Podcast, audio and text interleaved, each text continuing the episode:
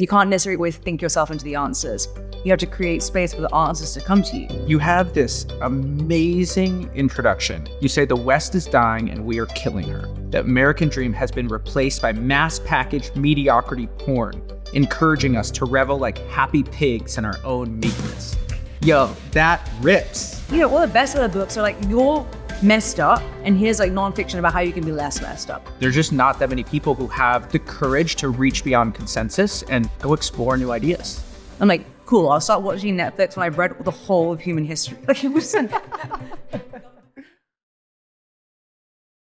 Riva, why does Rilke's poetry resonate with you so so deeply? the guy writes about ecstasy. Um, and like that was kind of become corrupted now because like in the past you think about religious ecstasy or spiritual ecstasy, right? And in yoga you have these phrases now, but Rilke saw beauty in everything. Like he describes as like I'm looking at a door, a chair, a flower. I see the ecstasy of everything. He sees in one little thing a representation of all things that are beautiful. And um, I don't know many writers that can do notice in such with such subtlety, detail that is provokes such beauty so it's like he's not appealing to vast heavens. He's just noticing things around you and really looking at them from first principles and saying like how beautiful life is. It's just very moving. It, I think it deeply resonates with some people, not with everybody. But Yeah. if you're an ecstatic person, then yes. Well, it's funny that you talk about the beauty and subtlety. I've been thinking a lot about the word vanilla, and people see vanilla as a bad thing, but actually, vanilla is a very subtle flavor. Yeah. And I think it speaks to sort of the sensory overload of the modern age, where something that does have that subtlety, it's like people don't even have the receptors to appreciate how contoured something can be in these very subtle ways. Yeah, I went to an Underworld concert last night. You remember Underworld? I don't know. Like, I don't know what year. What year was Underworld? Uh, 2000s. Okay. They're in the Hackers soundtrack. That's like how they got the most famous. The Are they like Nirvana? No, it's more electronic music. It's Okay, like I miss, it's kind of a mix between like Prodigy and Radiohead is where I'd place it. Cool. Love Radiohead. When we saw them perform last night, and it's like two older guys with no stage, right? But the guys performing have such vibe that they hold all your attention just with gentle body movements. Like he mm-hmm. was such an incredible dancer, not like a cheesy way, it's electronic music, but he held everyone's attention because it was as if the music flowed through him. And you compare that to something like Katy Perry. She has like 75, I said this to Eric after the thing. It's like 75 actors like waving. It's like Universal Studios and all of her sets, right?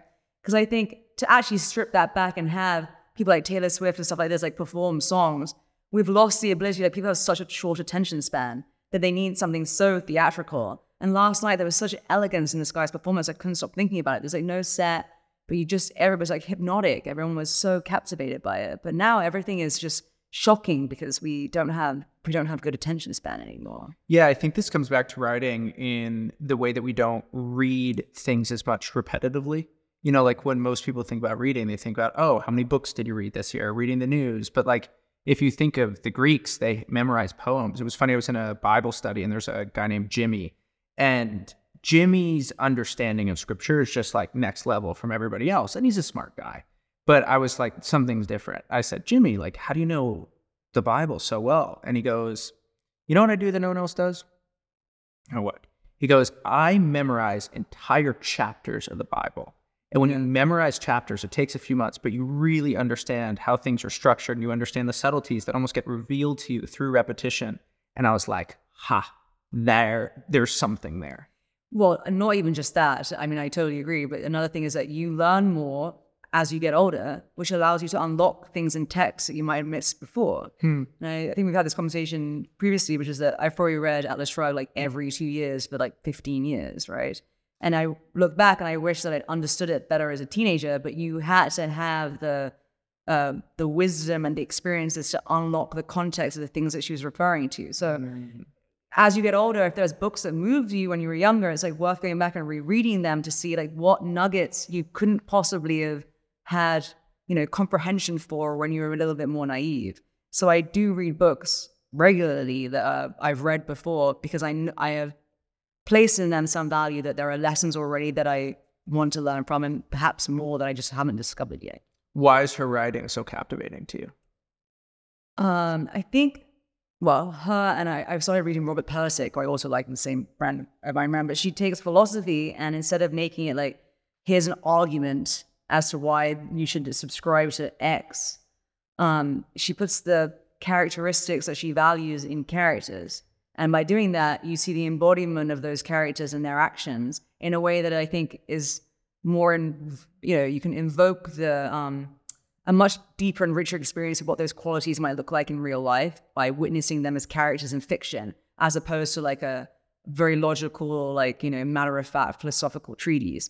So I just think it brings alive the references of character that if you just read like you know humility or greatness it's you read the word you know what it means but if you describe it in a character and you see those actions it becomes much richer and much more alive. So she took you know complicated philosophy and embodied it in in a way that anybody could resonate with. And you see you know your friends and characters right? Things i said this before like mm-hmm. sometimes when people piss me off i'm like they remind me of lillian rearden right? Like so she gave you that framework to like i think understand what she was pointing to in a much deeper way I'm always amazed at the percentage of people who I admire how they think, I admire how they reason, I admire how they move through the world. How many of them studied philosophy? So, what's going on with the disconnect of, oh, philosophy is a useless major? And oh my goodness, there's something so core here that isn't just something that has to do with the actual ideas, but something about how to reason and how to work with ideas and almost configure them like Rubik's cubes or something. Yeah.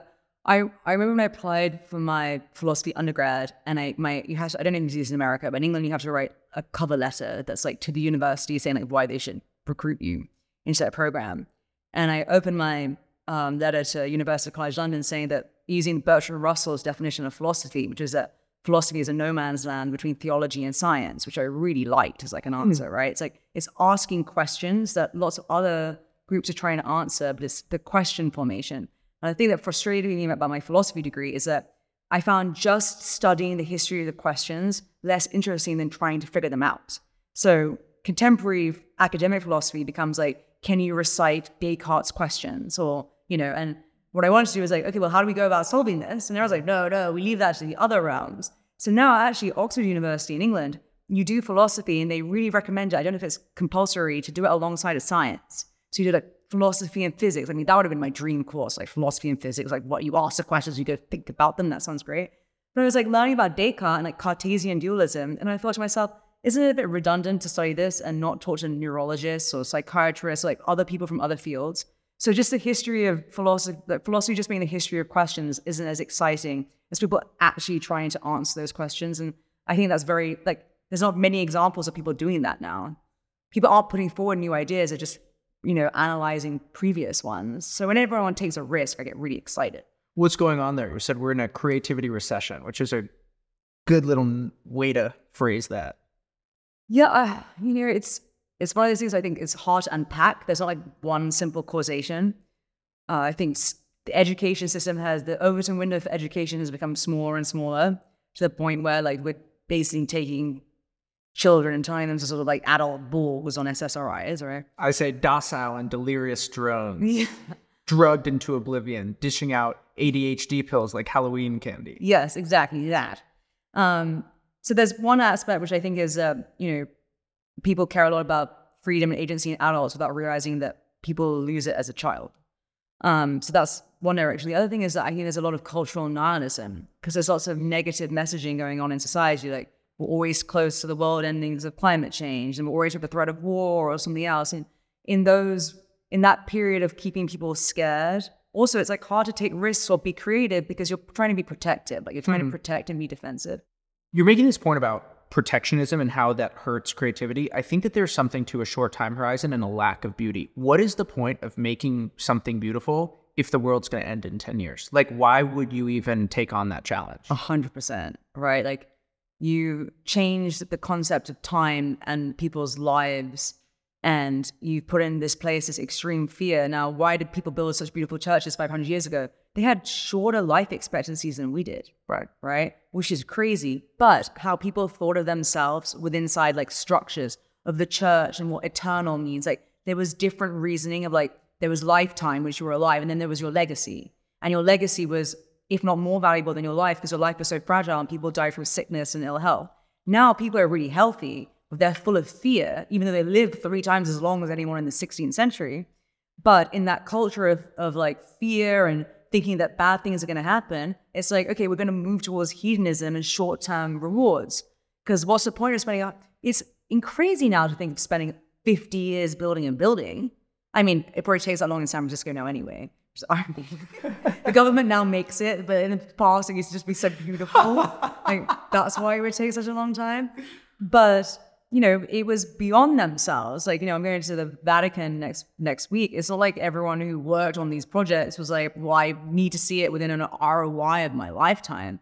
It was building together towards higher purposes and and legacy and divine and, and something that I talk about in my film, which is like faith. What is faith? And faith is an integrity, I think, to val- to to some level of values. Like it's it's it's a personal responsibility to something, um, and it's and it's noble. And right now, it's it's it's also fast and um, like you said, like uh, very short term, very short term. Well, I think the faith thing is deep because at some level, trying to achieve anything great, you can't reason your way into some justification for wanting to do that. It's almost even hard to quantify the outer limits of beauty. Something that is beautiful, you just know it's beautiful, but you can't be like, you can't look at the Duomo in Florence and be like, oh, that's beautiful. I can like explain like the ROI economic value. Yeah. Like for me, so much of what faith has given me in terms of pursuing something beautiful is just like my relationship with God and just trying to please Him and having that be my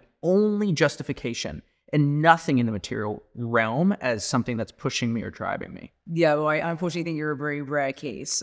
if there was a lot more of that energy in the world, that people would probably make more beautiful things. But to the point of the Duomo in Florence, so my mom, my mother, who you know has the crazy researcher gene, whatever that I have, is currently studying Vasari's Lives of the Artists, like an account of like 16th century Italian artists. And one of the ones she's studying is Masaccio. And his entire life, pretty much, spent like 40, I'm pretty sure it's Masaccio, spent 40 years just making the door of the Duomo of Florence. Like, imagine if you said this to someone now, right? Even carpentry and stuff like that isn't recognized as like a beautiful skill anymore. Like, now everything is machine manufactured and it's come from somewhere. Like, we don't really value like beautiful words, beautiful. Imagine saying someone in this present day- age, the guy spent 40 years just making a door. Everyone's like, what a joker, right? Like, it's mm-hmm. it sounds so far fetched there's something so beautiful in that that he was like, I want to get this little thing, I have this little opportunity to deliver beauty on something that's going to last for hundreds, if not thousands of years. And I'm going to put my everything into it. There's a level of formality of like showing up to the craft that we're really missing now because we're surrounded by cheap and short term things from furniture to like media. Everything is cheap and fast. He spent 40 years making a door, and now everyone queues up to go see it because it's so beautiful. Did he not win? I think he won. Yeah. He got what he wanted. I mean, I think you see it writing in how many things are sort of mass produced and clearly books as business cards. And the writing that I think both of us admire. I mean, I know that you walked Nietzsche's trail. He wasn't trying to make a business card. He wasn't trying to have an ROI. He was like a crazy guy who saw something about the nature of reality and needed to express it. Yeah. And you'd go on these walks and have these crazy ideas and then had this very aphoristic style that was n equals one. And I would also say, um, I heard this story about Zadie Smith. She's just not on the internet because she doesn't want to even hear what her critics think. And I just think That's that that's cool. awesome. Yeah, like that's I'm just increasingly thinking I'm way too connected. Like the feedback loop is too fast. Yeah, I, I would almost say that the best thing I've ever done in my life was like in the last two years, just completely disengaged from the zeitgeist. Yeah. Like I, I, I was talking with my boyfriend about this. Like I, I haven't. We looked at the top fifty grossest grossing films of the last decade. I hadn't seen. Any, I seen like one of them maybe. In terms of TV shows, like from Mad Men to any cultural references, Euphoria, all these things I've heard, heard about, I've never even consumed a second. I've never had. A, I've never watched Netflix. Um, I do. I go on Twitter is where I kind of get news, but I even kind of disengaged from that about a year ago, and it puts me in a state of like some fear because like I don't always know exactly what's going on in the world, but I it will get to me eventually. Yeah. But I also am so um, perplexed by how open people are to just consuming the media that is around them passively. I'm like, I'm very selective what I put inside my mind, right? Like, I'm like, cool, I'll start watching Netflix when I've read the whole of human history. Like, it was like, I don't really, I'd rather read the Odyssey a hundred times than watch Netflix. Like, I am not looking for passive entertainment. And I think that's a, um, like a skill or like a, mm, not defensive, it's like some kind of limit that people are not putting on themselves enough. Like, I'm so surprised by how many of my, you know, smart intellectual friends come home and they just zone out. It's like TV shows. I just can't think of anything worse. Um, like for me, like it has to have something that like I'm like I I want I have so many things I want to learn. Like I don't want to just be entertained, right? Um, and I watched the Barbie movie and wrote that review. And I, I remember like watching the Barbie movie and thinking to myself, like, this would be such an interesting way for me to understand the zeitgeist. And halfway through, I was like, I have no idea what's going on. Yeah. I'm so confused. Like I hear people's conversations, and I think, and now that I'm out of the zeitgeist, I can't place all the conversation topics anymore. But it's been great. I think it's a very valuable skill. Something that I've really come to appreciate is just the value of deep reading. And that sounds so trite, but basically, I wrote a piece a few years ago called Against 3x Speed, which was basically a condemnation of this idea of like, I got in the car with somebody and he, you know, sometimes like the car will turn on and then the thing that they were listening to will automatically play. Yeah. And he was listening to an audiobook at like 5x speed. And I was like, dude, normally listen to books like this? He goes, yeah, yeah. What I do is I've figured out it's better to like listen to it two or three times, but then I listened to the entire thing. I was like, dude, that's crazy. And I just gave me so much anxiety. I was like, Yeah. I'm not going to do that. And then back to the, the philosophy point, I had some friends who, when I was living in New York, they were at Columbia, and I took a, they invited me to a class, and the entire semester was on the like 300 pages of Max Weber, like basically all about the the Protestant work ethic. And I was like, this is interesting. I never realized you could go so deep in something. Yeah. And now I've ended up all the way on the other side of the barbell. Like the only book that I read is the Bible, and I just spend every day trying to like understand one little section of the Old Testament and the New Testament. And like I read it, and then I read uh, one study Bible, the ESV, and then I read this like biblical theology study Bible. So I read two study Bibles, get the etymologies and stuff like that. And then I go, based on that, I journal on what do I need to know? Who do I need to be? What do I need to do? And I do it So cool. every day, every day. And then me and my friend Brent, we text each other what we both do. And I've been doing it for like six months, and it's changed my life more than any other learning habit. And it's not even close. Like it's changed me at the level of my heart, not just my mind, which Yeah. has been beautiful. Yeah, I, I have some friends who've done similar kind of in-depth biblical study, and I am so envious. Like, I want to do that. That is sounds amazing. And uh, when I first applied to university, I applied to do philosophy and theology because I wanted to study kind of New Testament manuscripts, which is something I've been thinking about for like the last year. But just trying to understand. And you had an amazing tweet. Do you remember you had a tweet like um it was like a couple of years ago where you said it's crazy like how people don't study or read the Bible, considering the fact it's been around for a really long time. It's had such a huge effect, like regardless of your faith. Yeah. Like there's this book that for some reason, even if you don't think about it, has shaped human history, especially in the West. And I was talking to a friend today, and she said that her friend, her other friend's eight-year-old child, asked her who Jesus Christ was. And I was like, wow, that's really crazy to me because, like, as an eight-year-old, like, I, I mean, I went to a Christian school, so just a far fetched, it's been so out of the zeitgeist that people don't know. But uh, you know, studying these texts, like, there's a reason they stood the test of time. Yeah. Like, people found something. It's the most read read book in the world. Like the, the Bible is. Like, maybe people should consider it. Like, it's the fact that that's like a radical position is crazy. Well, it's insane because, you know, if you ask some intellectual, right, you're like, hey, what do you think of Plato? They're like, and say they haven't read it. They'll be like, oh, I, you know, I haven't read Plato. And they'll be really embarrassed. Haven't read Nietzsche. I'll be really embarrassed. Haven't read Kant. Be very embarrassed. Haven't read the Bible. And they'll be like proud to have Yeah. not read the Bible. I have resisted such dogma. I am in the age of reason now. And yeah, I think that's crazy. the biases around personal and thinking are really insane. The fact that you can disregard a text that has been so foundational to all of Western thought, even just from a self-explanatory uh, anthropology thing, like why is our culture the way it is? Like maybe you should read his people should read historical texts. That's why I don't have time for Netflix. Like, yes, I need to like read the Bible intensely. I did actually read the Bible a lot when I was a kid. Like I didn't come from a Christian family, but I was interested in religious texts. And I read a bunch of the Bible when I was younger, and then again when I was in my university degree. And I was kind of like shaped, shaping myself as an atheist, especially during university. And like as I got older and changed my views on that, I have started to pick up reading religious texts. But that's what led me into studying the manuscript. So like I've just gone the other way, and like now the history of the manuscripts in the Bible, which has like become a recent obsession, as opposed to like reading the Bible. It's just like I'm not probably doing the thing that's going to give me any wisdom. I'm just finding the conspiracies about the manuscripts. But it's so fascinating. It's like I don't know, more people should be reading it. So tell me about those conspiracies. Well, I when I was uh, like thinking about what I should work on next after the pathogen essay, I wanted to do something very different. and I started thinking about history just as a field. I was like, well, well, you know, history is one of those weird fields because it sounds so um, soft and friendly, like, oh, history. But history is kind of like the foundation of propaganda. Like how people define the past is how people place themselves in the present.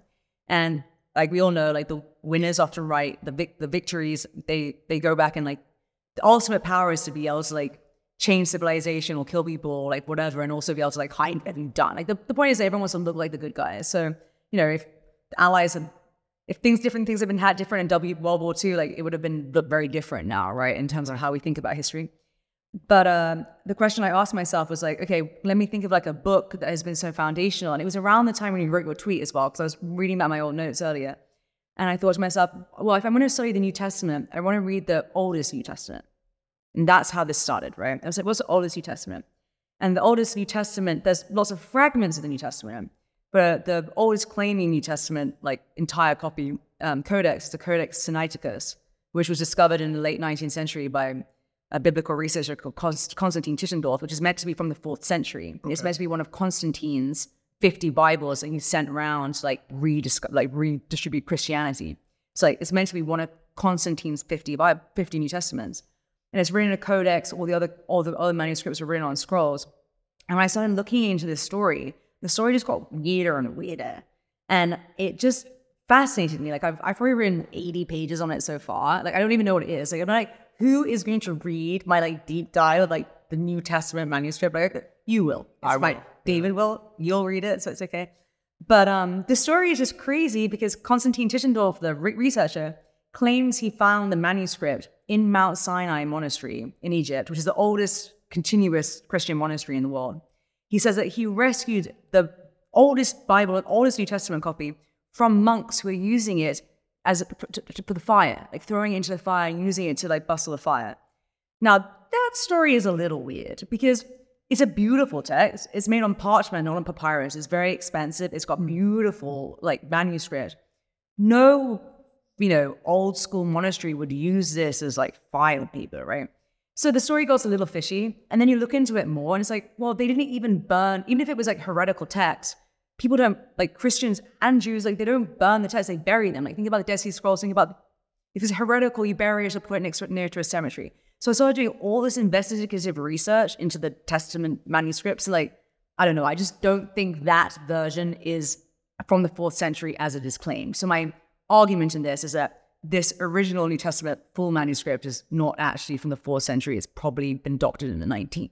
That's not to refute Christianity. That's just one version. I think the guy was trying to get glory and say, like, I found the oldest, right? But there's a lot of weird things that happen around religion because at the time religion was politics, right? So Well, I think we're actually getting to the core of a lot of your writing and creative process, which is you are willing to ask questions that other people are willing to ask. And I mean, I just think naturally you're just drawn to these super esoteric places. It's I mean, the way that I think about you and people like you is like if the world of ideas has these guardrails or like bumpers at a bowling alley, like you just kick them over, you break them in half, and you just keep going, you know? Yeah. I, well, the this essay is like it's like I went in, I just thought I'm gonna read the New Testament. Then I thought I'm gonna ask myself what is the oldest New Testament, and then I thought to myself, how do they discover this? And then it's I don't even go in with like a set plan of what I'm gonna write about. I just wanted to study the New Testament. I haven't even got to studying the New Testament because I've gone so far into the manuscript history of the New Testament.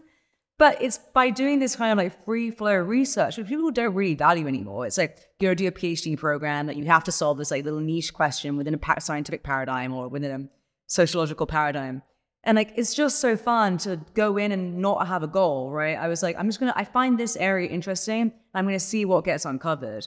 And often like no one's really been doing that. So if you just read the story of the Codex Sinai on Wikipedia, like it sounds a little fishy, right? Yeah. Like if you actually go look at it, but how many times have people gone like, well, I'm just going to go look at the primary sources on this, right? And maybe like a couple. I actually found one professor, like his name's Daniel Wallace, is a theologian professor, and he runs the Center of Study of New Testament manuscripts. And like, I've really bonded with him because like, oh, you're the person who's found it. I've been donating to his manuscript center for a while because like they're the only people doing this research. But how fun! It's like I feel like a investigative journalist, right? But like I don't know what I'm looking for. I just keep going until I find stuff, and then I just keep poking and keep poking. And And it's like I find things, I'm like, oh, hurrah, I found something. How do you structure your life to be able to do this? Well, not well. I go through phases. Like I, I don't know if it's the same for you, uh, for people who write. And I, you know, I haven't written much for the last year because I've been distracted. I'm working. But when I go through like research phases, I pick up something that I'm studying, and I can't do anything else. I, I like. I know everyone says that you should do everything in moderation, like write a little bit every day. But I just get fanatical and I have to study whatever I'm looking at and I can't think about other things. Like I become obsessive. When I wrote my pathogen essay, that was kind of six months of me just only thinking about pathogens for a really long time. Yeah. And when I started doing the Christianity, thinking about the man- manuscripts, I was only thinking about that. And I was like planning my trips to go to Mount Sinai. Like I only want to go on trips that are related to my research. And then something sometimes happens and breaks me out a bit, right? Like family thing, or I have to work. And then I have to wait until I have the freedom to get back into that space. And to me, it's my happiest place. Like I go to my house in Vegas, I sit at my desk, I write, I have all my notes on the wall, like I look like a crazy person. And I just go full in. And it's such an energy rush. It's like taking amphetamines. Like I just, I'm not on anything, but I just get so excited. I can't sleep. It's like, it's like I get manic creative energy. And then sometimes it gets tired and it goes away. But I try to not, I used to when I was younger try and force it. I'd be like, why can't it come now? Or like, why can't I do it here and then? And I've just learned as I've got older to say like, hey, it comes cyclically. And sometimes you can concentrate on it, sometimes you can't, but don't put pressure on yourself, right? Like let it just happen when it happens. And uh, and inside that freedom, I think it's easier to get into flow state. This idea of the muses shows up in Greek poetry, shows up in the kind of art that you see in Florence. What do you think the muse is pointing at? It's repetitive enough that it's pointing at something deep and fundamental about the human condition. Yeah, I don't know. So the word what's the etymology of the word genius again? Was it something to like there's a genie who like comes and like turns you into a genius? Yes, yes, that's right, right. It's the same kind of thing. It's like some sort of divine inspiration, some sort of esoteric, special, metaphysical inspiration where you deliver the message and it gets kind of given to you. Like some of my favorite writers, and I can't remember which one I was reading recently who said this, was like, I didn't write this, I just like it just channeled through me in one go. And when I go back and read my old essays, I'm like, how did I know these things? I'm just like, I don't even recognize who I was when I write it. And it's not that we're like, but I think you change mind state. Like you go into a different state of mind. I don't think every writer gets like this. I can tell it's in Rilke. When I read Rilke's poetry, I see he gets into that ecstatic curiosity phase. And I know even from the words that he's using, what he's pointing to out of feeling, which is like the ecstasy of aloneness and discovery, discovery in detail. And uh, I think some people feel it, some people don't. And when I when people do know what I'm talking about, they resonate it where it's yeah. It's not necessarily a good thing. It's probably like some sort of I'm sure some psychiatrists would say like we have sort of imbalance. Like we should be doing regimented writing between six and eight in the morning before we go to the gym, and then we should be like drinking a shake, right? But like truth is, like everyone has their own writing style. Like you shouldn't put pressure on yourself to do any different. Like I, am 34 now. Like I'm not going to try and force myself to write every day. It just doesn't work. Well, this is one of the things that has really changed my, my creative process since becoming a believer. Is I now put so much stake in the idea of revelation, right? I mean, mm. the the, the New Testament ends with a literal book of revelation that is revealed to John, and it's just yeah. like this is how the world is going to end. And I have very much tweaked my calendar, tweaked my life, given myself free time where I can just sit and just listen to God. And I sometimes feel like God just airdrops me clear ideas. And Rick Rubin says the same yeah. thing. I think that one of his big contributions to the culture around creativity is he's just like, I'm just tuned into frequencies that are yeah. all there and I'm more sensitive to them. And things are just given to me. And I just know how to listen to the things that are already there Meanwhile, everybody else is like a yeah. bunny on a hamster wheel. Faster, faster, faster. Consume more, think more, boom, boom, boom, boom, be more productive. But there's a stillness and a calmness where things can just be airdropped and become obvious to you. Yes, and I, I, it um, perplexes me how much people don't spend time one alone. Right, like they're always doing something. Like I had this conversation with some friends the other day. I said, "How much time a day do you spend thinking?" They're like, thinking, what do you mean? I was like, I'm just like sitting and thinking. They're like, no, I'm always doing something. Yeah. And I was like, well, I spend hours every day just thinking. Like I'll lie in bed, I think about things, and I try to create space, like a vacuum in my mind, like not in a meditative sense, but like a space where like the all the busyness of all my thoughts can come together and solidify or, you know, be come together in an interesting way. And I walk, right? Like I walk sometimes eight miles in the morning. And I think in that process of being alone and in nature, I also get into a different state where like there becomes there's like the synapses fire and I see new thoughts or like in when I look at a flower, this sounds which is very Rilke-esque, but like and I'll look at a flower, I'll see some synergy of flower of colors. In that it'll like synergize some other thought in my mind. It's like I'll see something that inspires me to put two and two together somewhere else. Like I'm 100% open to that being like a divine, a different path of divine revelation. Um, but it's like having the humility to almost say like I can't necessarily think myself into the answers. Actually, there's a great real, quote about this, which I now can't remember. It's like you can't necessarily always think yourself into the answers. You have to create space for the answers to come to you. Amen. And it's like how many people are alone? Even when they're alone, they're on their phones, right? Like how many people can actually sit with themselves and be alone for a long period of time? And I think when you can get to that state, like the thoughts come much more easily. And it takes introspection and maybe reading these old like texts that people don't want to read. Um, but there's a humility there, right? Which is like I have to sit and percolate. I mean, the the really perverse thing is how much I agree with you, and yet how much I've tapped into this. Like yeah. How hard it is, even when I'm writing, to just like, you know, that moment when you're sitting down and you're working on something and you get stuck, and you get stuck. Like sometimes I'll just like open Twitter, I'll like check my text, and it's like, why can't I just sit and just be with the thought? And in order for me to do that, I need to like carve out, like I need to be super intentional. I need to be like in a cabin no internet. Yeah. I because if I have any ability to distract myself, I will because it's so easy and it's like so alluring to my senses or something. Yeah. I don't know what it is. Well, it's just short term dopamine rewards, right? Like you get those little dopamine hits from, you know, the you even the UXs of things are just so designed to like please people, right? Yeah.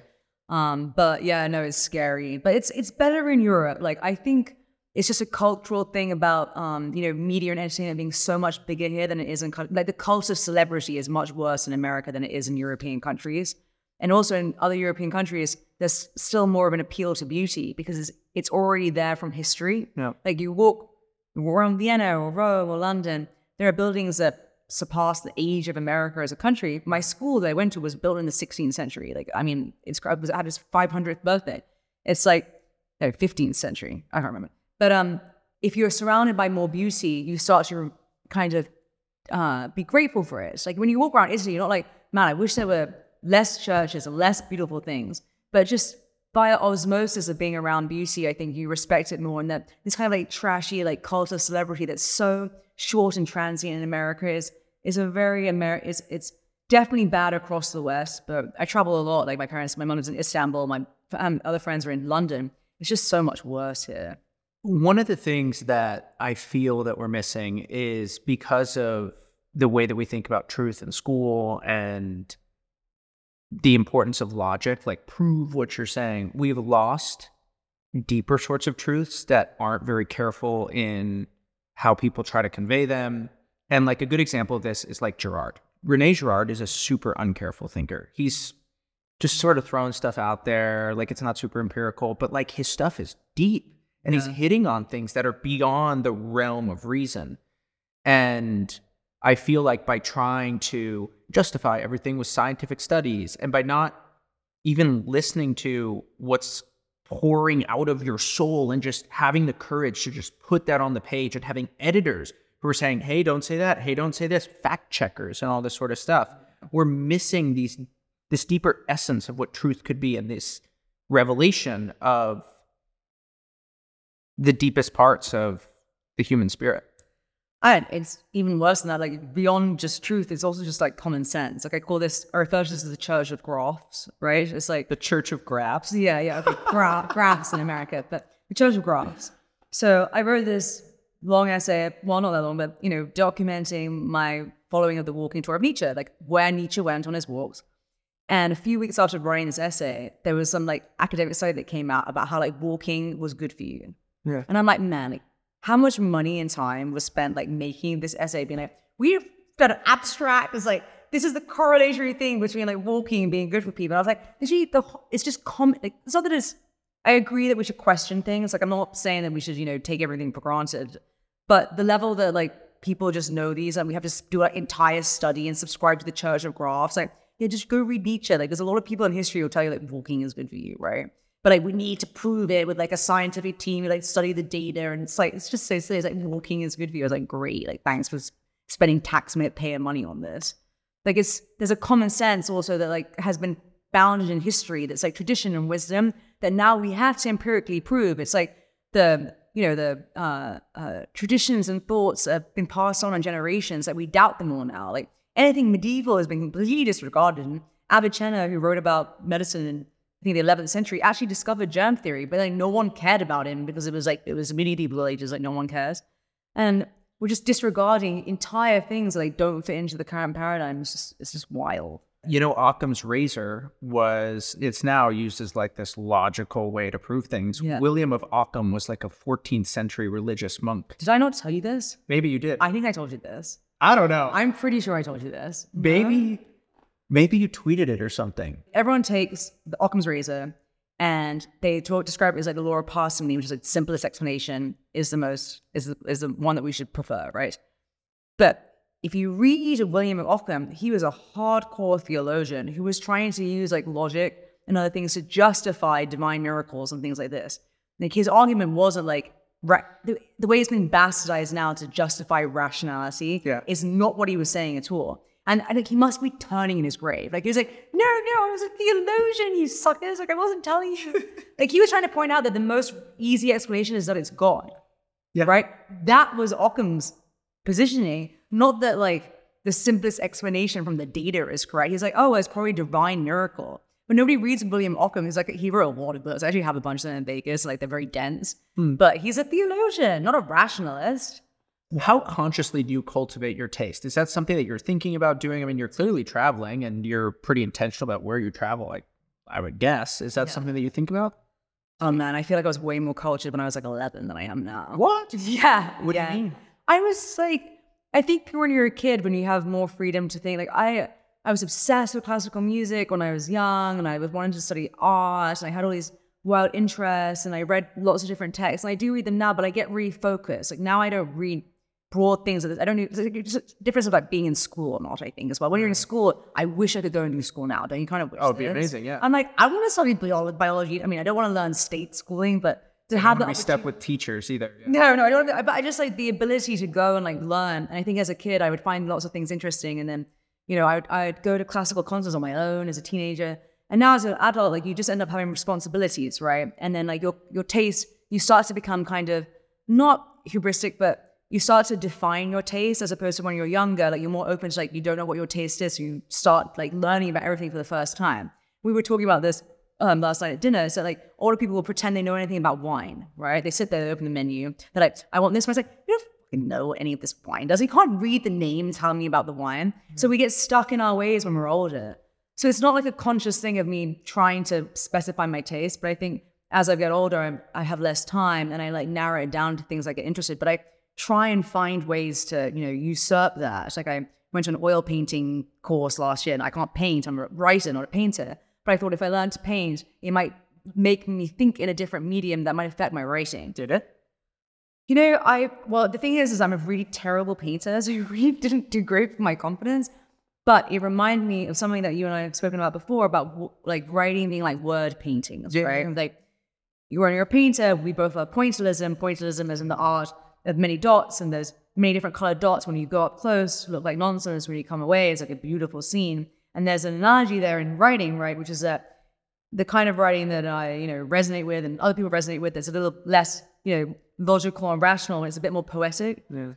In that writing, you know, you you um you are creating a putting forward a mood. It's much more like a word painting than it is like a argument. And that doesn't strike the heart of everybody. But uh yeah, no, it's the it's the the, the art I think doing other mediums of communication expressing yourself are like obviously valid. You never just sit there and just look at something for an hour unless you're painting it. You almost need to paint it. Like the motion allows you, it gives you enough movement to see things differently, but focusing on one object gives you enough stillness to like have the depth. Yeah. And I think it's the same thing in writing. What the brain likes to do is it sort of likes to skip, right? Like when you're meditating, go from this thing to this thing to this Yeah, thing. But when you're writing, you're forced to stay in one topic and you're perpetually frustrated in both activities, but then you look back at it after some time, you're like, I can't believe how deeply I just dissected that. That was so well said, and I think is an argument for people to read Rilke. Was what Rilke does is he finds in little pieces of like he will talk about a flower or about something very simple, and he really notices fine details, and they are like he to me is like the perfect art. He captured the art of you know word paintings. Um, but yeah, that kind of like, can you focus and notice, like, increase your sensitivity to something so simple? And then it can be quite overwhelming. I don't know if it was like this for you, but like one of the reasons why I can't watch mainstream media or like even really go to a restaurant anymore, but I guess that's like a bad thing to say, but when you get sensitive to things, like when you were in the world of Rilke, contemporary society is very overwhelming. Totally. Like I, I, I find it very hard to jump through different minds. Like my place in LA is like a very old school greenhouse. There's no technology. I just have a bunch of books, loads of candles. And sometimes I'll go to like a restaurant in LA and I'm like, I'm like so lost from this. Everything's screaming at you. Yeah, and it's just like, and it's like everything is loud, and eh, yeah, and it's for people who are sensitive, right? Like it makes you become introverted, and people don't realize that the introversion is not like people don't think of me as an introvert, but like I get really overly stimulated from going to different things. But there's such beauty in in taking those little like having the ability to to take notice of such fine details. Totally. So what I do whenever I go to the shopping mall in Austin is I so I walk into the Neiman Marcus and I go to the different high end areas. And my favorite high end brand is Brunello Cucinelli. Like I just love that guy. Like he's my business hero. Yeah, yeah. And you know, I'm like dissecting the cashmere and I'm like reading through the book and like the way that his book, eh, the texture of the paper is so beautiful. And I probably spent 20, 30 minutes in there just like really noticing the subtlety, like reading the tags and feeling them and all that. And then I instantly went to the Balenciaga section and it was an assault on my senses. Yeah, like yeah. I have like a mild grade of trauma from just that sharp transition. Yeah. Well, and it's like, why is everything so loud now? And I was talking about this the other day with friends, but you know, an interesting kind of um, corollary data point for society is what are the popular drugs of the young people? In the 90s and the 2000s, think about rave culture. Think about Wall Street, right? It was like uppers. Yep. People were taking coke, they were taking MDMA, they were doing like ecstasy, they were raving and partying, and Wall Street was booming, and there was dot com bubble and all this stuff. Now it's like you look at the drugs that people are doing, and it's like alcohol, which is depressive. Yep. So like, you know, young people are smoking weed, which is also, you know, depressive. People, there's a lot of ketamine going on in society right now. But you look at the Google trends for ketamine, it's way up. You know, in different areas, it's being legalized, which is an anesthetic. So you have an anesthetic, alcohol, and then if you're not, if people aren't doing those, they're probably not everyone, but a lot of people also on SSRIs or antipsychotics.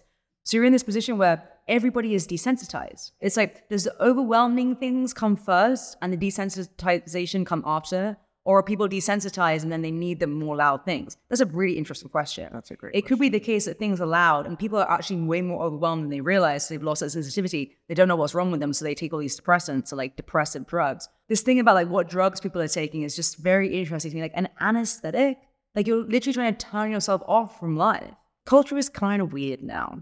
Yeah. We agree on that. Amen. well, here's a transition. You have this amazing introduction, and I just want to break it down. You say the West is dying and we are killing her. We're proud to destroy our own freedoms and repackage failure as democratic progress.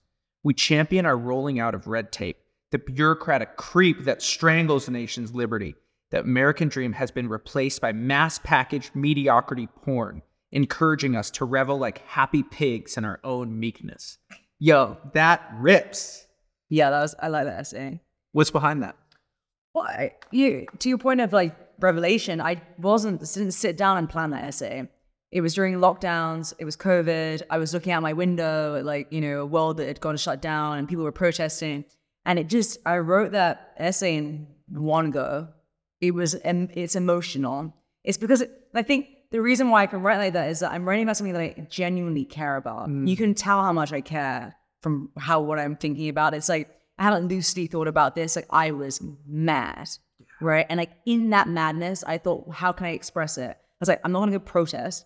I was like, I'm gonna write it. And it, and again, everyone has people have different mediums, but in that medium, it just took out, came out of me as like a pouring of my heart, where I was like, what is happening to society? Like, why are we okay with this level of mediocrity? And I think if you can get to that point where you care so much, the writing comes very naturally. It's not like I had to think about the words or looked at the cinnamons or like went on thesaurus, thesaurus.com. It's like I in I felt it so intensely that it became like poetry to me because it came from my heart. Like I was just like, man, like I am so mad and upset about the state of society. Like I'm just gonna say it. And then when I read it afterwards, I was like, well, it's a little edgy. Like maybe I should tone it down a bit. And I was like, nah, I should put out exactly how my heart wanted it to be. But yeah, I love that essay. The core thing that you're saying there is just letting yourself feel that rather than rejecting it, right? Like we have something in society right now. Anger is bad, vengeance is bad, rage is bad. And like taking those emotions and just throwing them on the page, letting them loose. It's like spewing a cannon out of your soul. Like I'm all for that. But I don't think most people allow themselves to feel that emotion. And so they read a paragraph like this and they're like, how did you repackage that and all this sort of stuff? No, that just like it was like uh like a like a volcanic eruption. Yeah, I'm not. I'm just not desensitizing myself. Like the real core is like I'm not drinking too much. I'm not on a bunch of drugs. And I'm not on SSRIs. And I feel like when you get to a very neutral state of and like living is hard. It's like a, a good a good phrase I tell myself is that um you got to experience you got to experience the lows to experience the highs, right? Mm-hmm. Like I'd rather oscillate than plateau. Like I'd rather feel how in the hardness of life, you can also then appreciate later the beauty, right? Like I was really upset when my father died. I didn't. I thought to myself like maybe I should take some meds, like not grieve so much. I was like, no, I should feel this. I was like, this is an important lesson for me to understand and for me to feel. And uh, by not being desensitized, like these emotions come. But if you desensitize yourself, like you, it might be much nearer to the surface than most people if they like let it happen. If they realize that like maybe they're over professionalizing, and people love authenticity. This is a this is a trade off, right? Because people think to themselves, they have to fit into the Overton window, they have to be professional. But what people are really missing in society, which is valued by a lot of by a lot of others, is authenticity. Like can you can you can't read that essay and be like, she doesn't mean it. Like I'm I'm clearly authentic, right? Like I'm I have strong views about politics. I mean them very deeply and I express them in emotional ways. Um, and I wish more people allow themselves to get there and have that freedom to take risks to like feel that emotion. Like read Bukowski. I read The Tropic of Cancer the other day you read Tropic of Cancer, it's like it goes from extreme explicitness, it's like a train of thought of like a man. Like if you read F. Scott Fitzgerald, like Zelda Fitzgerald, like she was in and out of asylums, writing things like revenge to her husband. Like it was so much drama. Like there is such, you know, ups and downs in these writing. Like read Bukowski, man. Like it's like you read contemporary poems now, and it's like you must be kind, blah blah blah. It says tree to house. I'm just like, what is going on? Like you can't feel the emotion. Like you can't read Bukowski and think he's method acting. He's not method acting. You know he feels it. But that, like I can't read contemporary. I don't read modern books anymore. So I'm just like I don't believe. I don't. It doesn't feel authentic to me anymore. What did you do differently writing for the film when you made Every Angel is Terrifying? What did you do when you made that? How did film allow you to tap into emotions, and how did you think about writing differently? I didn't start that with the plan of it becoming a film. What happened was that I got asked to speak at the Urbit conference in Miami. Right. And I hadn't made slides even the day before. Like it was just like classic me, hadn't made any slides. But I care about certain things, right? And I don't need like this. I don't need to overly prep. So I myself and my friend, we we I, all I did was write bullet points of what I wanted to say on each slide.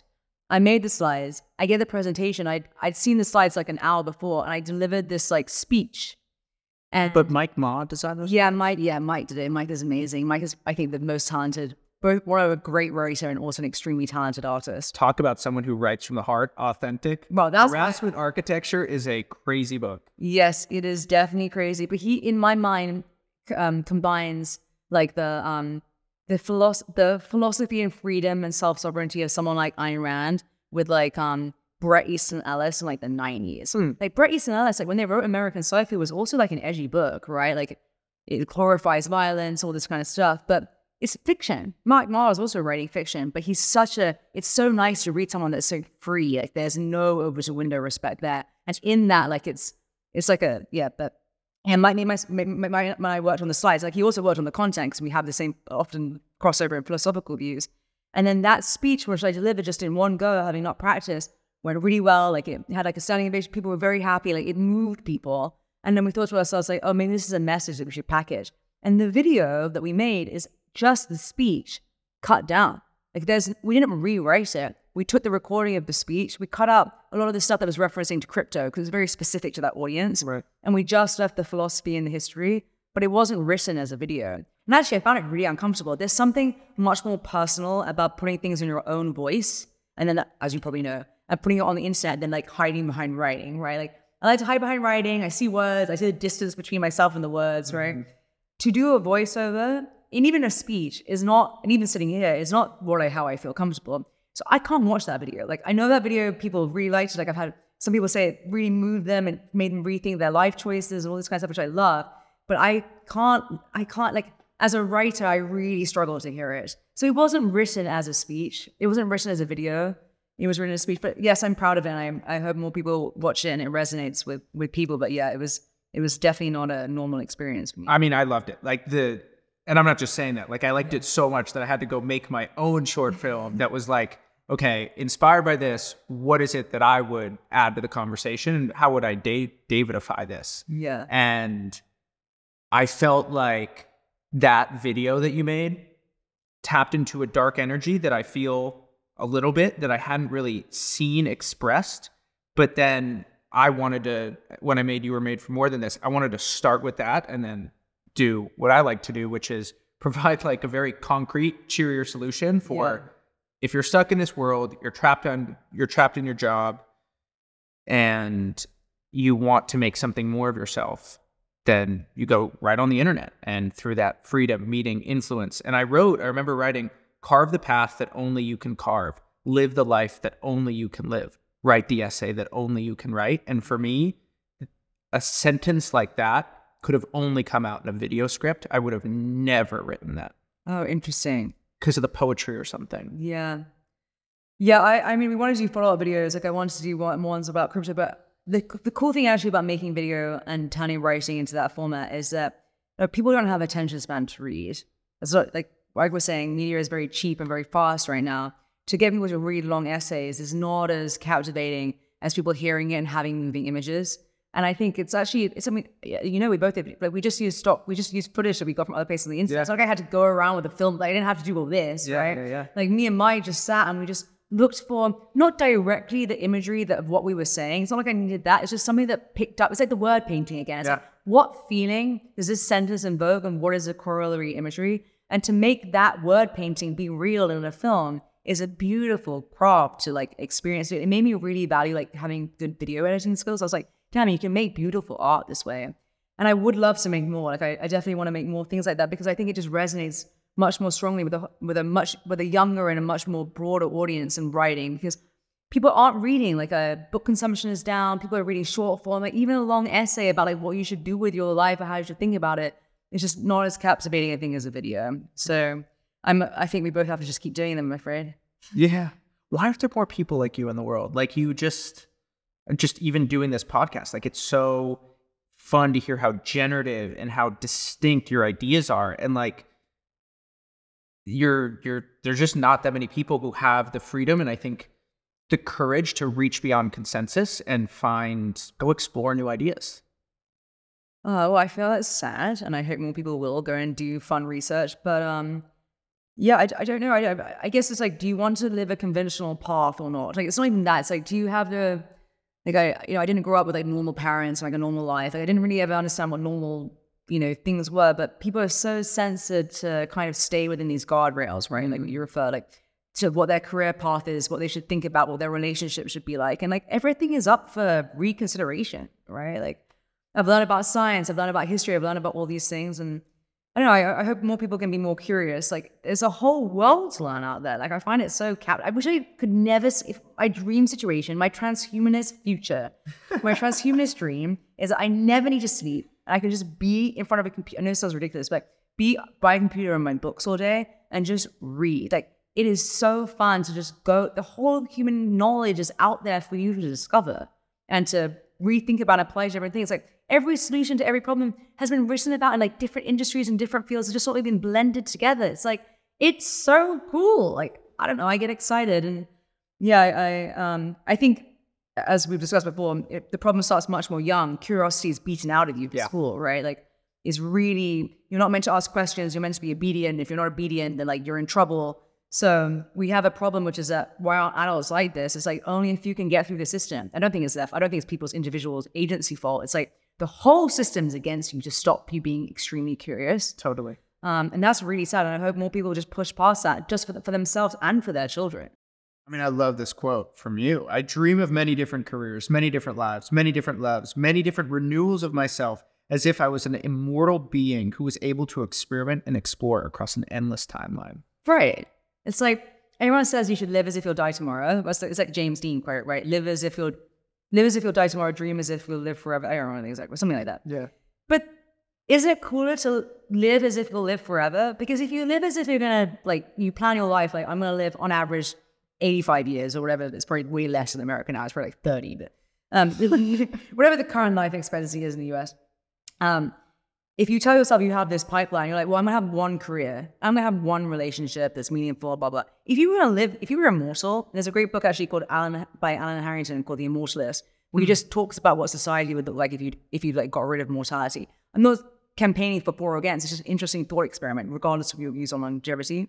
If you lived forever, you wouldn't have one job, right? Hmm. You would probably do different things and experience stuff.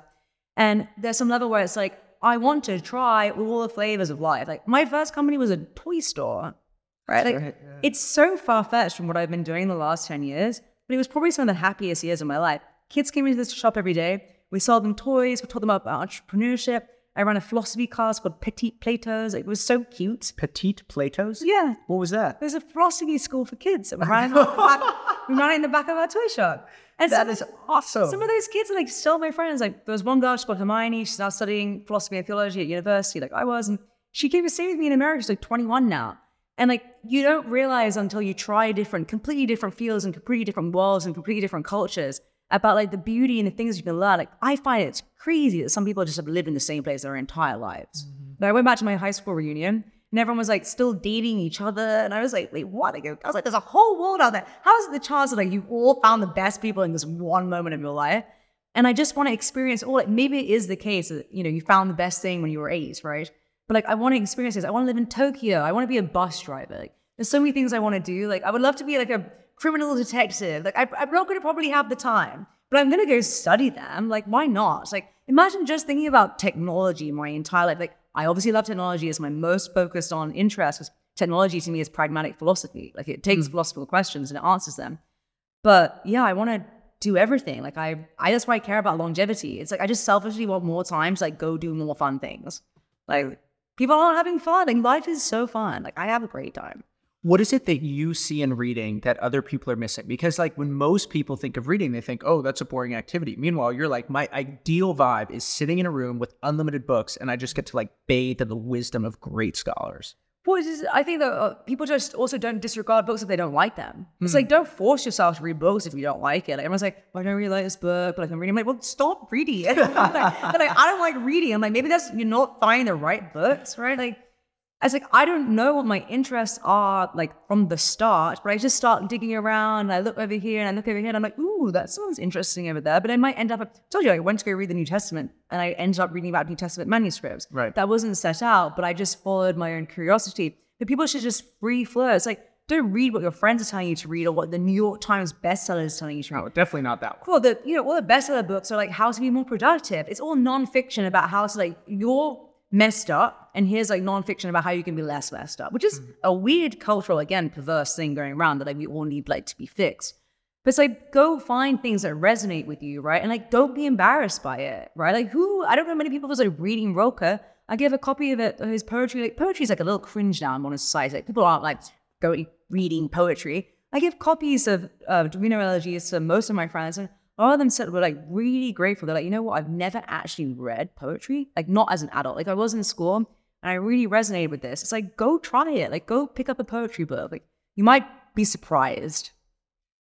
I feel like there's a thread that you've been pulling on for a few years now about things that we're missing about consciousness. You have this crazy story about when your aunt died or something. Yeah. Yeah, I I Yeah, I, I, I, two of my family members have died, and like around the time that exactly they died, like I've had panic attacks. Like um, I'm, I never had, I've never had like a panic attack. I'm not an ang- super anxious person. Which are you, they died, and right before you had a panic attack. They died in Turkey, my cousin and my aunt, different times, and both those times was in the middle of the night in U.S. time, and I woke up in the night and had a panic attack. Jeez. And the first time I didn't think of anything. The next morning I woke up and they were like, "Oh, your cousin died from a heart attack," and I was like, "Whoa, that's crazy!" Like I woke up in the night and I had, a, I thought I was having a heart attack.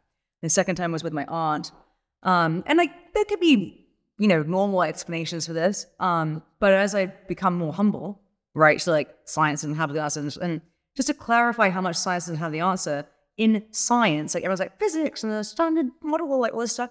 95% of all observable reality is just labeled as dark matter that we don't understand. Like, could you not have a situation where people should be more humble than that? It's like all observable reality is 5% of what we can see. The whole rest of it, what we call dark matter, is just an unknown thing that like scientists can't figure out. So, okay, well, maybe we should be very humble that we don't understand how things work.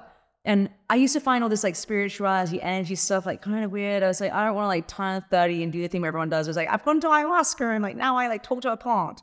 But but at the same time, like as you get older, if you're sensitive, you start to realize that like there are some things that like aren't explanatory. And I'm not making the case is necessarily about my panic attacks, Is, you know, they can be explained away. But if you're sensitive, you start to notice that there's a little, there's like magic. There's like some you can tap into. It's not magic in the way that people think of it, but it's like serendipity and like synchronicity and like there's something where it's like very it's it's my my boyfriend was like it's always like you we call it sometimes we call it prop guy. It's like you know he's been touched by God. It's like a very unlikely chance of these exact things can happen, and they worked in certain ways. And in that humility, I thought a lot about consciousness. And in post enlightenment thinking, everyone's like consciousness is found in the neurons, and the neurons fire, and that's how things work. And maybe consciousness is non-localized and it's everywhere, and we tap into it and like you know, Pirsig has this argument that you can, like, even rocks have some sort of level of preferences, like the things are working towards. Um, and I've just become humble that I don't have the answers. It's not even saying I know what consciousness is. I'm just saying that I'm not fully bought in to the current paradigm, and questioning it is like total heresy. I tweeted once about the, you know, I wrote an article saying like, oh, I said something along like I, you know, started to doubt materialism, right? Like I was like, yeah, consciousness seems a little weird. Like I, I think we should all be a little humble about it. Every AI engineer in like the world went, oh my gosh, look at this Silicon Valley VC who doesn't believe in consciousness. And I was like, no, I'm just asking questions. Like you can't prove, we don't have a proof of what consciousness is. So to be able to be that arrogant about it shows these like dogmas, right? There's like a certain post-enlightenment dogmatic view of consciousness that you're not allowed to question. Which I think is also a problem with people how people building AI. They're like, we're just gonna build this language calculator and it'll become conscious. Like, you don't even know what conscious means, right? Um, but this is just a problem with post-enlightenment thought, which is, you know, something that we've thought about for a long time. Yeah, I think it was in 19.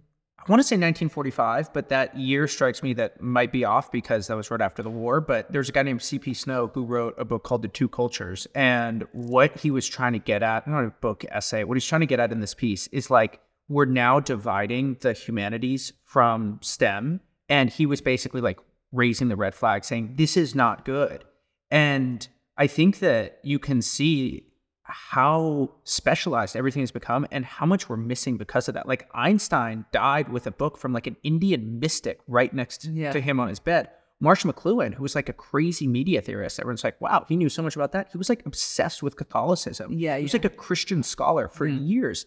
And you just see this over and over and over. I mean, the classic example, Steve Jobs. Steve Jobs goes out and does, you know, circles around Buddhism and does the typography. Like that's sort of the cliche example, but there's something here about we've gone so much into specialization that we've sort of separated either you can be this logic person who works from the head or this humanities person who works from the heart, but you have to choose. Yeah. And there's so much that we're missing by creating this wall between them. And it's also extremely arrogant, right? Because like the scientific church, church of broths, right? And like, you know, think about the current narrative around AI. It's like we, people who've never thought about thinking, never thought about thinking. We're engineers. We've, we've thought about how to build things from the ground up using code.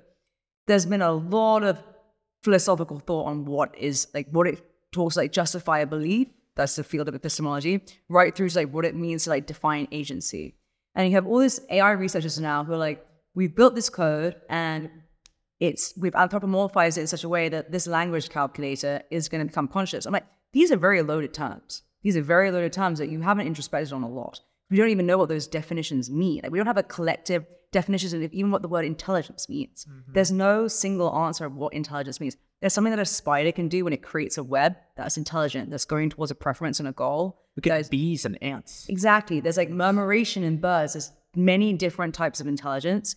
To have the arrogance to say, if we can make it resemble our intelligence in this way, like to build these kind of very smart, very human sounding, you know, language calculators, because we can see ourselves in it, that is a primary form of intelligence. Like I think something that's way more scary from an existential risk point of view is synthetic biology. People actually try and build biological intelligence, right? Like how do we build organisms from non organic matter?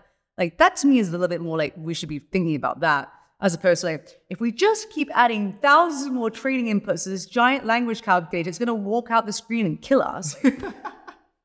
but it comes from this arrogance, right? Of like everything is logical, and we are so in such a great paradigm of science that we figured out what consciousness is thinking is. Like no, we haven't. Like we don't have a definition of what the goal even is. We don't even know what intelligence is. That we're somehow going to get there, even though we don't really know what the goal is. So yeah, the arrogant, the like current hubris and STEM to disregard the humanities have been thinking about these questions for a long period of time. Like, it's just, it would just save much more time if people were talking to each other. Like, I mean, a lot of the machine learning examples come from behaviorism. They used to in the past, like looking at like Pavlov's models and trying to understand like how you do reward functions. That was some of the beginning basis of machine learning. And then it kind of separated out and became much, much more about code and not even looking at mimetic behaviors and intelligence, intelligent animals.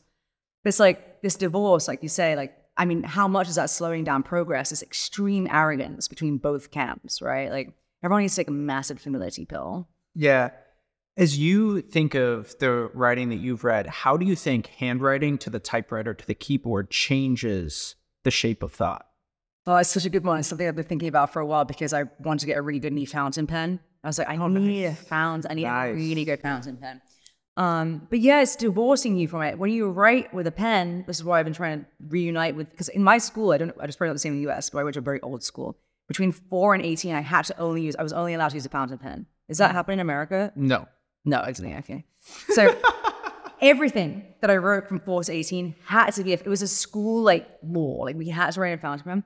And then when you're writing, it becomes like a somatic experience, right? Like your handwriting is part of the art. How you do cursive, how you phrase your letters, like look at Islamic calligraphy. I know, and like medieval manuscripts. And there was a there's a formal the thing I love when I go look at these like old historical texts, including the New Testament manuscripts, is that the how they display the words was also part of like the total whole of the writing. Yes. Right? Like they wanted it to be beautiful. Like if you read Avicenna's Canon of Medicine, which is an 11th century medical textbook, right?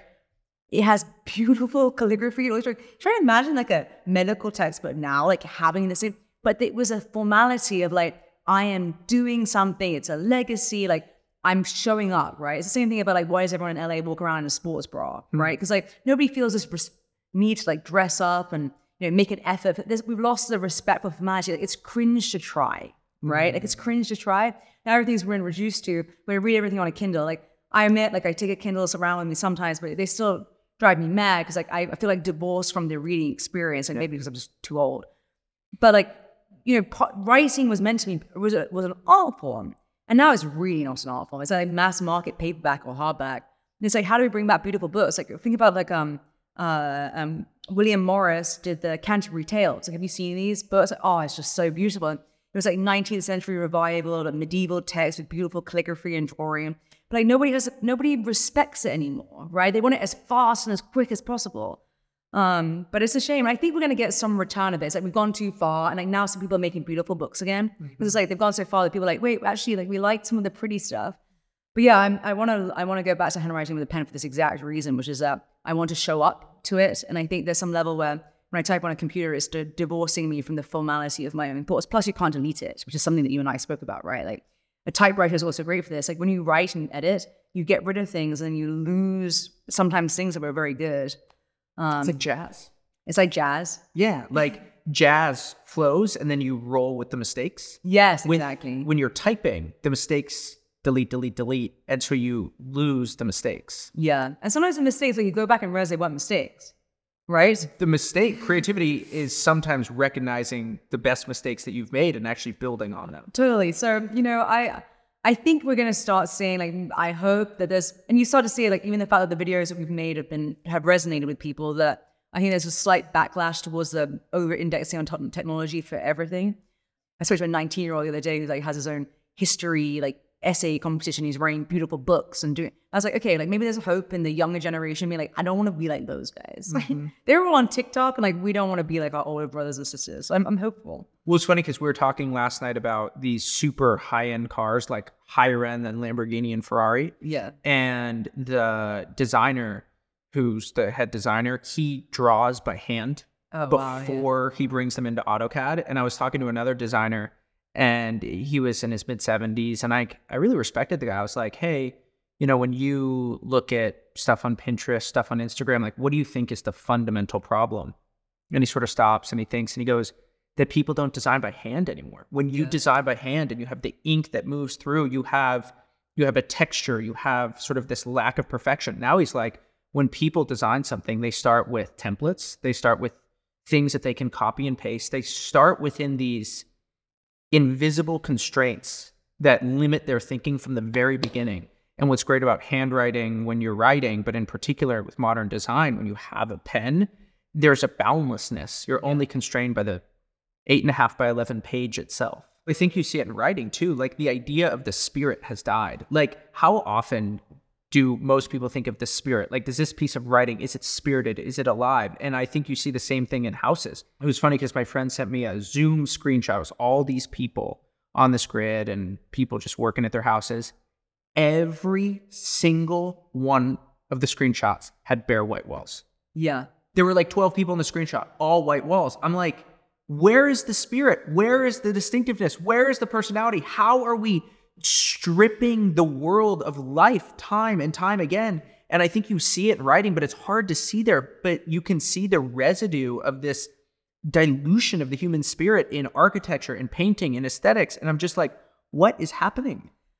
I know, and I, I so much more even a contrast if you spend time in Europe compared to the US, right? Which is that the US has become hyper minimal. It's almost like egalitarian. It's almost aesthetic, right? Which is that it's embarrassing or to be ostentatious or to have any kind of you know um, outburst of creativity or and to make an effort. It's just cringe. Like it's cringe to look like you care and you try. You want to look like you don't care. Which is like the Balenciaga like Vetements thing you talk about earlier. It's like we're gonna literally put young people in trash bags and charge nine hundred dollars, and it's like you're just showing how much you don't care, right? And you're paying a lot to for it. So it's like I'm rich and I don't care, which is like the main message of fashion Yep. right, right now, which is weird. Like look at the '90s, like we were dressing out, look at the supermodels they looked up to. It's like there was a different kind of like prestige, like there was a meritocracy. This is back to the point. Like, why don't people like it? Well, beauty, Plato's quote, beauty is a natural superiority. It plays to meritocracy. Like there is some objective standards of beauty. Like people want to not say it, but there's when people go to the dentist, they all want more symmetrical teeth. They're not like, you know, I want one tooth this way and one tooth this way.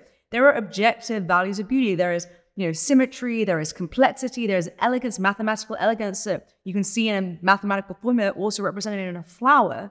And that flower has a symmetry that is based on math and art and so many things. And now, like, people just kind of like disregard all of these things. It's like, there's no such thing. We don't want to have superiority. Things can't be better. Like, everything must be the same. And this is what Nietzsche spoke so heavily about. This is his last man argument, right? Which is that the last man wants to be like everybody else, right? And the madman who is just trying to like be an individualistic person. And that's why like everyone hates Ayn Rand so much. Like, why do people hate Ayn Rand so much? She's like a nice Russian woman who like her arguments like people should listen to her talks on American. She has this talk on American businessmen, which I listened to the other day. And she's just saying like they should be great. They should people should look up to them. Like they should be the models of society that people want to embody their characters and values. And everyone's like, she's awful. And I'm like, what? Like you want to have shitty leaders? Like I think it's good if they have virtuous qualities. But this perverse and extremely dominant view that, you know, any kind of meritocracy is bad works against our entire, you know, aspirations as humans and progress. Like there are natural hierarchies. Denying them is denying science. Like there's natural hierarchy. Some things are more beautiful than others. Like we should celebrate it. Like I don't care that I'm not the world's best painter, but I love going and seeing Monet's painting. I'm not like, damn that guy, stop painting, right? Like it's crazy. It's like it's fine. It's not my skill, but we now everyone has to be equal and it's e- egalitarian. Well, there's no space for beauty. What do you get from spending time in Istanbul Um, besides seeing your mom? what do I get? Well, I learned a lot about why I don't want to live, why how countries should not be dysfunctional. Right? It's like an extremely dysfunctional country. But it's that Istanbul. Have you been? You've been to Istanbul? No. It's incredible because it's a place where the East meet- meets the West, right? It's half European and it's Middle Eastern and there's Islamic and there's European. Like half is literally Europe. And you know, you, I cross from my hotel in Europe to my mum's house on the Asian side every day by boat. So I literally cross across the continent. Oh, that's cool. And you just start to realize, like, um, I mean, the Ottoman Empire is also really cool. Byzant, like the history of Istanbul is incredible. We just listened to the Fall of Civilizations podcast on the on the Byzantine Empire. Really good, highly recommend. Um, but it's just there's a lot of legacy and a lot of history there, and you can't help but be humbled. And also to experience different faiths.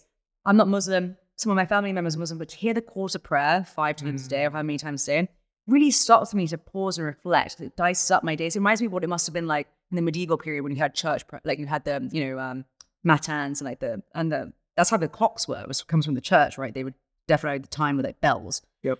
Um, so in, in an Islamic country like Turkey, and to have a different way of like breaking up the day, hearing things, doing like this kind of stuff, it just reminds you that like there isn't just one way of living. In America, everyone's like obsessed with clock time. In Istanbul, you hear the five call, right, calls to prayer, and that separates your day, and it causes you to reflect.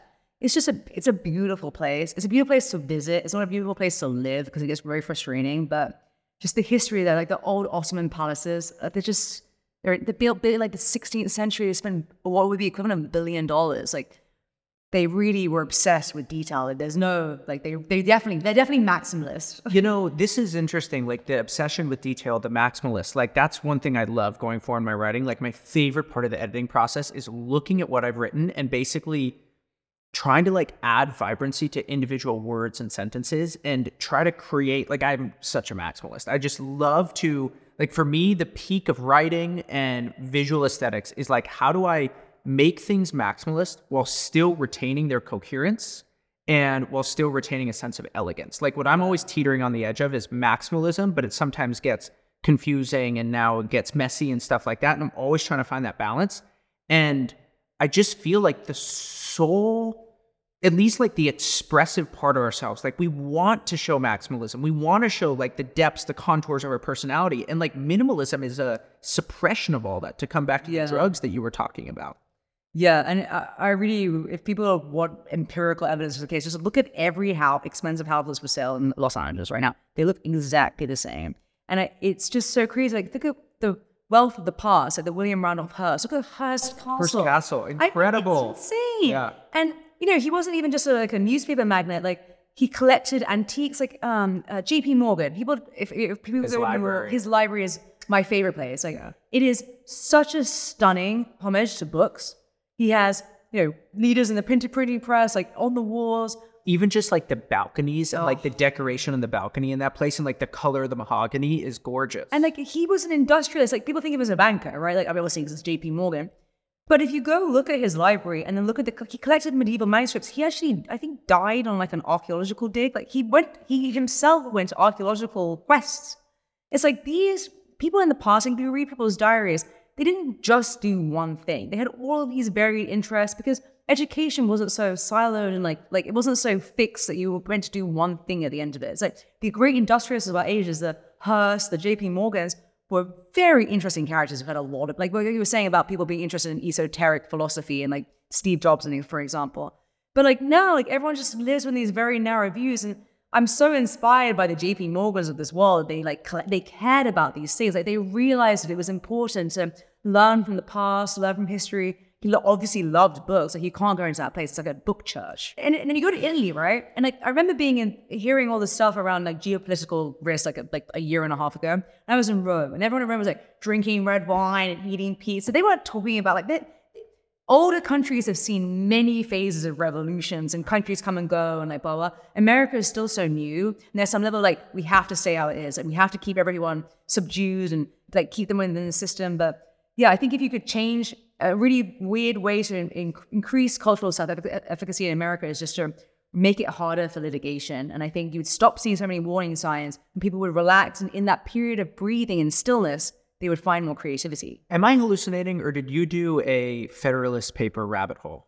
I did, yeah, yeah, I did do that, yeah. And what'd you pick up about the writing style of the forefathers of America? Um, that they were very deep philosophical people, like not like any politician now. Like you read the Federalist Papers and the Anti-Federalist Papers, which is also interesting. And hmm. for anyone interested in like uh, early American like founding history, I did a fellowship at the Claremont Institute. And the yeah. Claremont Institute is unbelievable. It was like ten days and Orange County, where we, all we did was sit with scholars and learn like the Federalist Papers and the Constitution. Even more fun for me because I'm not from this country, so I learned it for, like from scratch, right? It's like we, I didn't learn about this in school. We just learned about like Henry VIII. So I learned all this stuff, and I was like, wow, like there was a lot of thought put into this, right? Like they were they thought about things. Like all you did was actually printed. The Federalist Papers were printed in newspapers as debates, right? Like it was like Federalist paper, and then you know the the response to that and it was very thoughtful and it was pro liberty and it was grounded in values and it was very well considered. And you compare that to politi- political discourse now. Like I watched the midterms, like I, I, I was way too involved with, with, thinking about politics in 2020 and last few years I've disengaged. I was like, I don't understand what's happening. But I watched the midterms, like people can't even string a sentence and that's fine. Like everyone's like, well, that's fine. They don't make any sense. If you read the Federalist Papers, it's extremely humble that these people cared. They really, really cared. And it made me respect America a lot more of like what its founding history was and why it was so based and rooted in liberty. I was like, man, I wish more Americans, like, I'm surprised how few actual Americans studied the Federalist Papers. Like, I'm English and I've studied the Federalist Papers, but they haven't. But I think it kind of goes against the grain of contemporary education to go back and read that stuff because you can see what the decline is, right? Like, really, like, this doesn't even make sense. Like, does make sense, just very erudite. So it was it was very humbling to read it, and it gave me a lot of respect for the American political founding and, and the minds that came to it. It was it was very fun. Last question: If you were to design a curriculum about teaching writing, what wedge into writing education would you have? I would guess it wouldn't be around spelling and grammar. I was like, is that a diss on the fact that I'm really bad at spelling and grammar? No. I was like, how do you know? I'm just like, you're gonna have a. I'm terrible at it too. My sentences are always just too long. Like that was like my thing. Like I, I, it's a train of thought for me. So like I always just write. Then I'm like, this sentence is like seven paragraphs. It's just one train of thought. but you have to be free, right? But I inject things. Well, well, I just think people aren't studying the like classical text enough. I feel very fortunate now as a, a person in my 30s that I went to a very old school school in England where we got taught Latin and Greek by default. We got taught Latin and we studied classical Roman texts. Like we had to. It wasn't like a choice, right? Like here in America, like you can maybe learn that if you pick it up. And if you read Euripides or like poetry, if you read the Odyssey, right, which I'm sure you have, or the Aeneid, in that, which is in my on my mind, like the next like the next level of foundational books after like the Bible, right? It's like go read other stuff that's been around for a long time. And Euripides and these other great Greek writers, including Homer, did something very similar to Ayn Rand. They took characteristics and qualities of what they think humans should be like or not be like and put them in characters. Yep. You read Euripides, it's similar as Shakespeare does the same thing. It makes it's relevant in any era that you read it. You use the same thing, like she loves him, he loves that, she's not being noble, traitory. Like humans haven't the context has changed, but human drive hasn't changed. Like we're we still have the same drives, we just find different solutions. Ain't that right? And to go read Euripides in probably the same way that you, you are doing with the Bible, it's like you go back and you realize like, ah, oh, like everyone's had the same questions, and been thinking about the same time. From a writing perspective, I think it gives you humility, right? So like I'm not I'm not living in the greatest moment of human intellect, right? Like there's things for me to learn from the past, there's things for me to appreciate about the present. And in that humility, I find my voice, right? Like it's like a respect for that. And I just don't think people are reading old enough texts enough. They're not going back, it's seen as like boring. I'm like, damn, that's lasted for 2,000 years for a reason. Yeah, it was funny. We went out to dinner last night. We're in downtown LA, and it was about a 10 minute walk downtown. And it literally felt like a scene of I Am Legend. I felt like if I had been there an hour later, we walked at sunset. I felt like if we had walked an hour and a half later, we would have been murdered. I mean, there was no one on the streets. It's totally dead we're driving back from dinner after, and the driver's like, I cannot believe what has happened to this place. There's no life on these streets. Yeah. And he drops us off, and there's this beautiful lobby. It must have been built 1920, but between 1920 and 1928. Just has that almost like deco exterior, but then also like that Art Nouveau life and vibrancy to it, like that detail. And I just look at it like, wow, that is magnificent. And then you just sort of look at the streets and like the paint is chipped and there's no care to the outside. And just the juxtaposition between what you have inside, something that was built 110 years ago, and the outside, like these decrepit, sad, lifeless streets. I was just like, what? And I'm like, if that's not a motif for what's happening right now Yeah. with the decline of the creative spirit, I don't know what is.